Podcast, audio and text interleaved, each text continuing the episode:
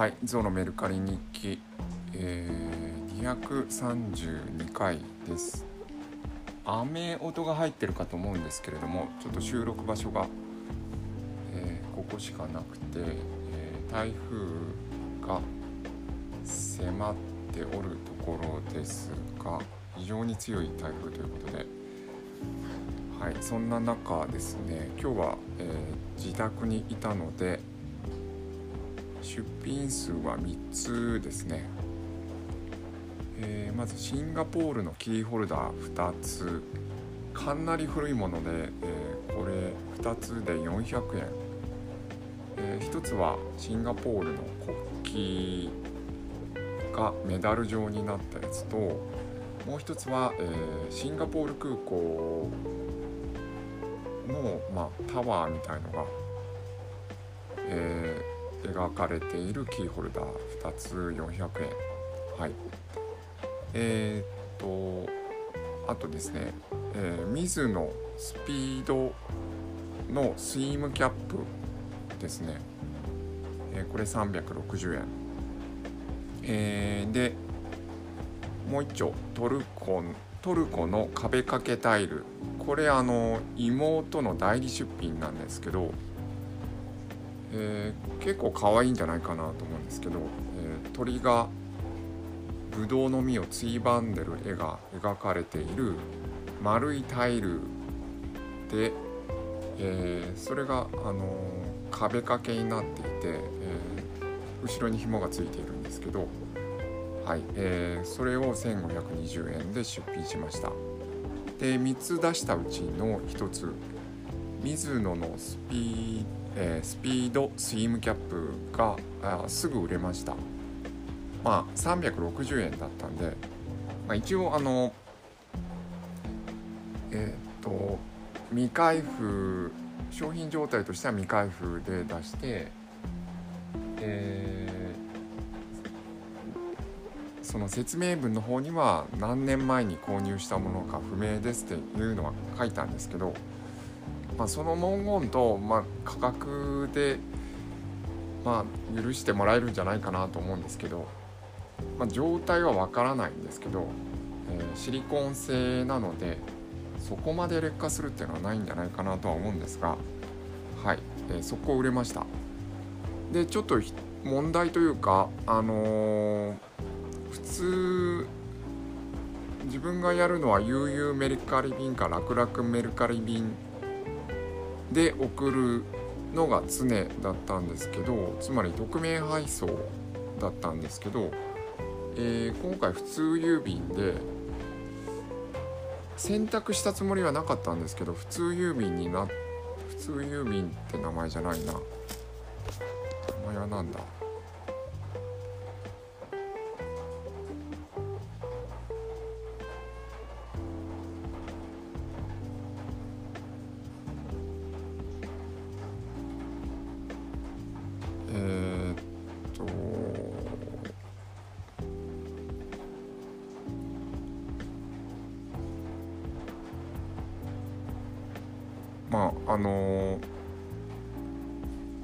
はい、U パケットか、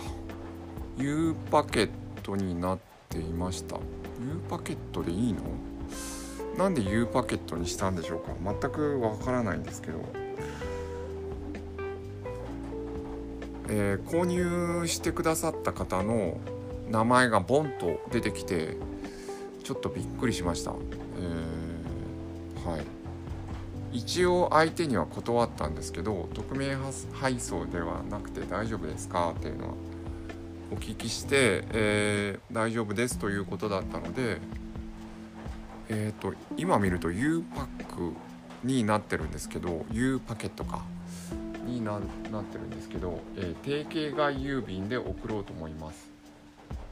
切り替えてもよかったんですけど、ゆうゆうメルカリ便なりに切り替えて匿名配送をしてもよかったんですけど、一回もやったことなかったので、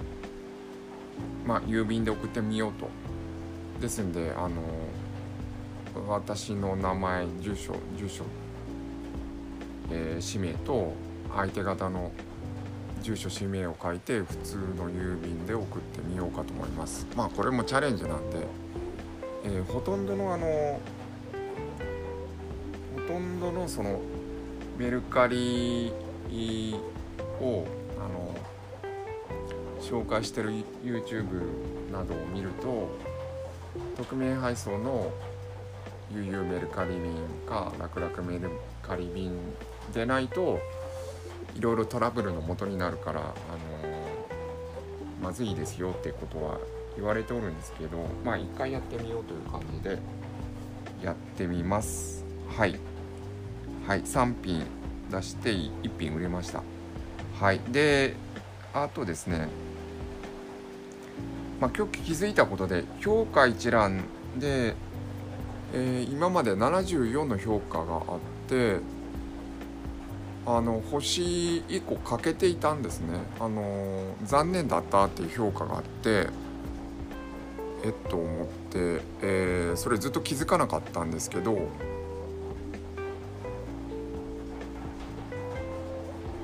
残念だったっていうのがありまして、液体シミなどがあり半額でも高いと思います。初めてメルカリを使ってみたがもうやめたいっていう残念な評価をいただいてました。これ商品はですね、標準民謡歌詞集ポケット民謡というものだったんですけど、まあ、商品ページに飛ぶと状態としては全体的に状態が悪いっていう、まあ、最低の評価というか状態を選んでいて、かつまあ、画像もかなり撮っていたんで、もうページのよれとか相当ひどいものっていうのは表現できたかなと思ってたんですけど、表現できたからまあ、こちらとしては納得してその状態でも欲しいって思ったから買ってくれたと思ったんですけど、予想以上にまあ悪かったようです。まあメルカリやりたくなくなったっていうのはちょっととても聞いて残念な感じだったんですけど、不可抗力というかこちらはまあ早く言うと騙したわけではないので致し方ないのかなという気もするんですけど、喋っててやっぱり致し方ないかなっていう気はしますね。いや本当に状態悪いんで、画像でもわかるし、まあ説明文がそっけないというか、状態について何も書いてなかったので、これはまずかったという言えばまずかったですね。いやちゃんと商品の状態は全体的に状態が悪いと書いてるんですけど、ちゃんと商品説明の時に書いとかないといけないですね。はい、その点は落ち度でしたということで、残念な評価、これね2ヶ月前についたやつなんですけどあったっていうことを気づきました。はい。で、さっきスイムキャップが売れたっていうのがあったんですけど、もう一個、本が売れまして、雑誌が売れまして、それが2003年の月刊秘伝9月号ですね。大変マニアックな武道武術の秘伝に迫るっていう雑誌の、19年前だ。じゃあこの、その武道の達人がよく出てくるんですけど、でだいたい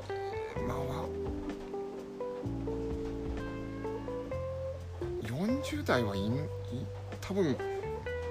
画像の見た感じ50代とか60代とか70代とかの先生方が多いので、また、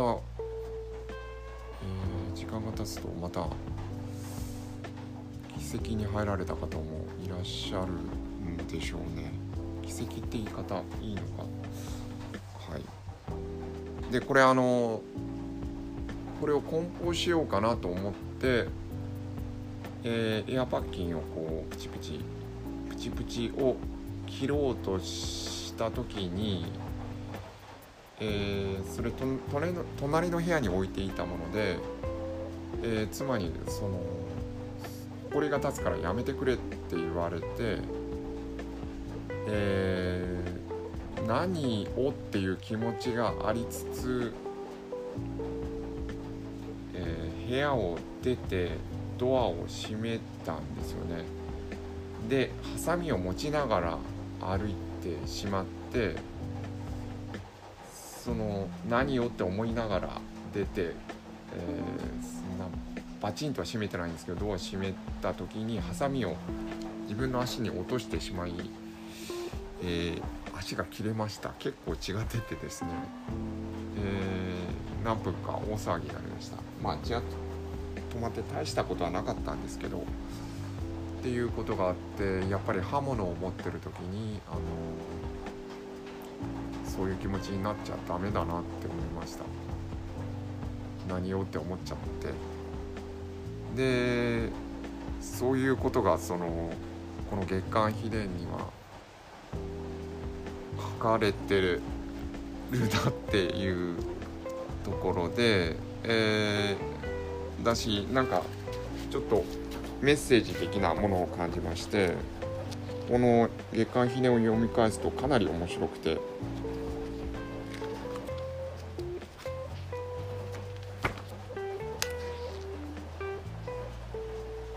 まあちょっと長いんですけど、日野明さんっていう方を紹介したくて、雑誌の1ページなんですけど、まあ武道の先生ではあるんですけど、いろいろ病気の方とかが相談に来るらしく、死の淵にある方、これは T さんって書いてあるんですけど、 T さんのところに見舞いに行って、まあその時に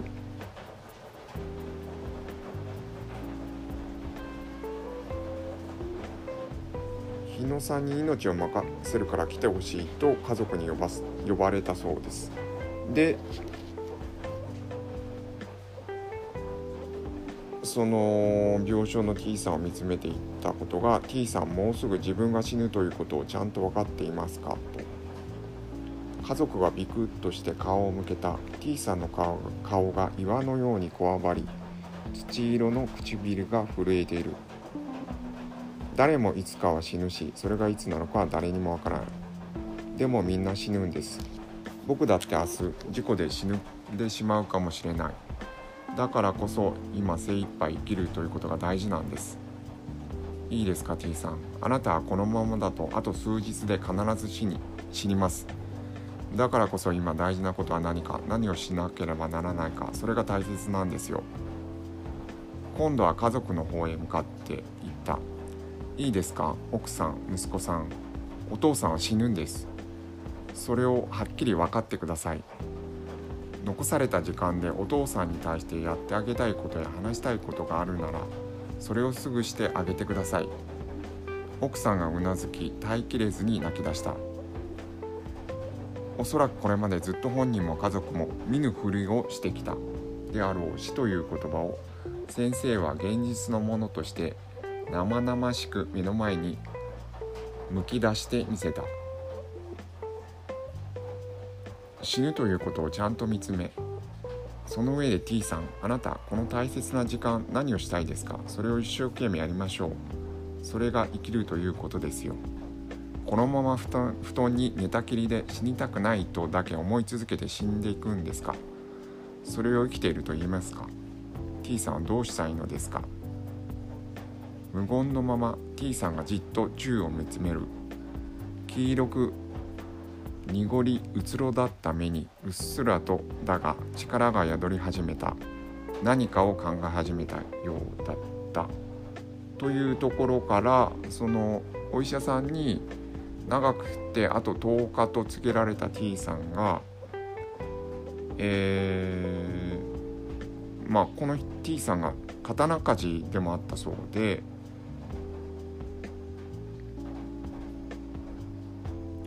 その後その病床から復活して、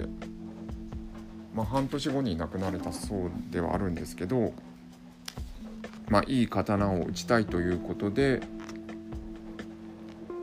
その半年間過ごされたっていう話ですね。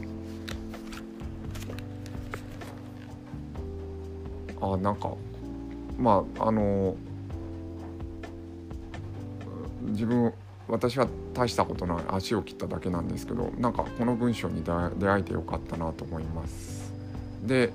この文章を書いたのがこの日野明さんの、弟子になるのかな。で弟子さんの視点で書かれているんですけど、